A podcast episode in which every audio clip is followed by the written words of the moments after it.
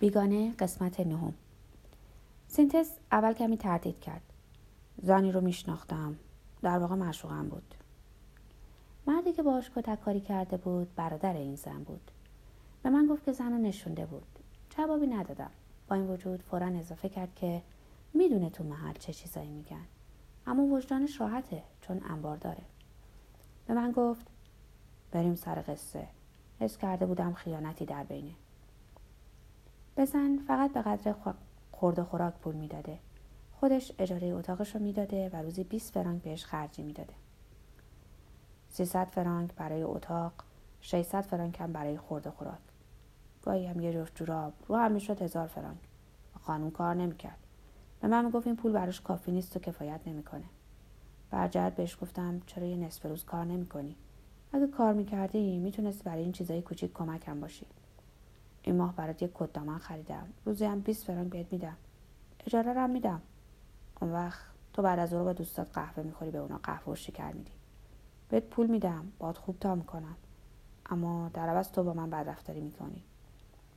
اما کار نمی‌کرد. همش میگم نمی‌تونه.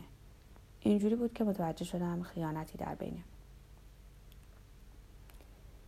بعد به من گفت که یه بلیت لاتاری توی کیف زن پیدا کرده و زن نتونسته بود بهش توضیح بده که با کدوم پول اونو خریده. کمی بعدتر یه رسید بانک کارگشایی پیدا کرده بود که نشون می‌داد دو تا علنگو رو گرو گذاشته. تا اون روز متوجه دستبندها نشده بود. خب بس. فهمیدم خیانتی در مینه پس ولش کردم. اما اول کتکش زدم. بعد راستش رو بهش گفتم. گفتم تنها چیزی که می‌خواد اینه که با فلانش کیف کنه. آقای مرسو متوجه هستین؟ نمی‌بینی مردم چقدر از این خوشبختی که من نصیبت کردم حسودی می‌کنن؟ بعدها خواهی فهمید چقدر خوشبخت بودی. اونو خونین و مالین کرده بود. پیش از این اونو نمی‌زده. اونو می‌زدم اما به آرومی. کمی جقداد می‌کرد بعد بردار میکشیدم و مثل همیشه ختم می‌شد. اما حالا دیگه قضیه جدی است. فکر می‌کنم به قدر کافی تنبیهش نکردم. برام تشریح کرد که به همین دلیل می‌خواد با من مشورت کنه. حرفشو قطع کرد تا شعله چراغ رو که دود می‌کرد درست کنه. به حرفش گوش می‌دادم. حدود یه لیت شراب نوشیده بودم و شقیقه هم داغ شده بود. سیگارش رو کشیدم چون خودم دیگه سیگار نداشتم. آخرین تراموا رد شد و صدای دوردست میدانگاه رو با خودش برد. سینتس ادامه داد چیزی که ناراحتش می‌کرد هنوز دلش می‌خواست با او بخوابه اما می‌خواست تنبیهش کنه. اول فکر کرده که اونو به یه هتل ببره و پاسبونا رو خبر کنه تا حسابی رسوا بشه و دستش رو بشه. بعد به دوستانش رجوع کرده که توی این دسته ها بودن. اونا هم چیزی پیدا نکرده بودن. ریمون به من یادآوری کرد نمیارزید که تو دسته اونا باشی.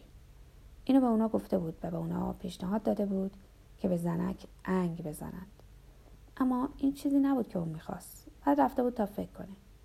پیشتر می‌خواست از من چیزی بپرسه. البته پیش از اینکه از من بخواد می‌خواست عقیدم و در مورد این قصه بدونه. جواب دادم که دربارش فکر ندارم اما جالبه. از من پرسید فکر می‌کنم آیا خیانتی در میان بوده؟ و من فکر می‌کردم خیانتی در میان بوده. و آیا فکر می‌کنم باید تعمیر بشه؟ و اگه جای اون بودم چه می‌کردم؟ بهش گفتم هرگز نمیشه فهمید. اما فهمیده بودم که او می‌خواد تنبیهش کنه.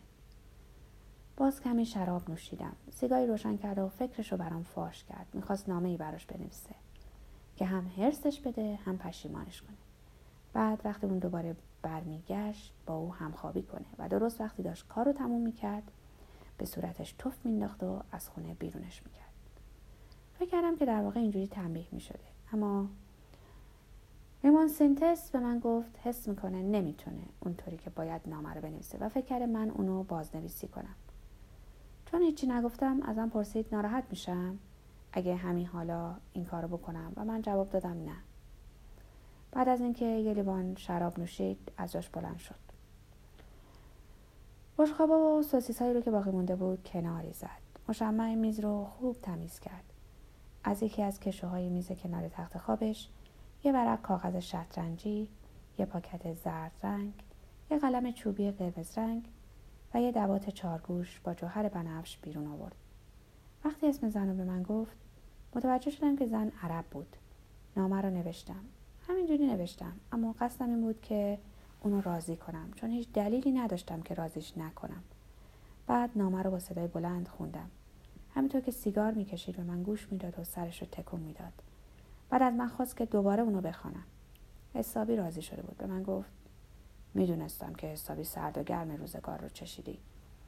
اول متوجه نشدم که به من تو میگه. وقتی متوجه شدم که گفت حالا دیگه تو یه رفیق واقعی هستی. تعجب کردم. جملهش رو تکرار کرد و من گفتم بله. رفاقت باش برام بی تفاوت بود. اما ظاهرا خیلی دلش می‌خواست اینطوری باشه. نامه رو قایم کرد. شراب رو تموم کردیم. بعد مدتی بین که چیزی بگم سیگار کشیدیم. بیرون همه چیز آرام بود. گذر یه ماشین رو شنیدیم. گفتم دیر شده. اونم همین فکر رو می‌کرد. یادآوری کرد که شب زود گذشت و از جهتی راست بود. خوابم میومد اما سختم بود از جان بلند شم. معلوم بود خستم. چون بهم گفت نباید خودم رو ول کنم. اول نفهمیدم چی گفت. برام توضیح داد که خبر مرگ مادرم رو شنیده و به هر حال باید یه روزی این اتفاق میافتاد. عقیده منم همین بود. بلند شدم. ریمون حسابی دستمون فشرد و گفت همیشه مردا همدیگر رو می‌فهمن. وقتی از خونش بیرون اومدم در بستم و لحظه در تاریکی موندم.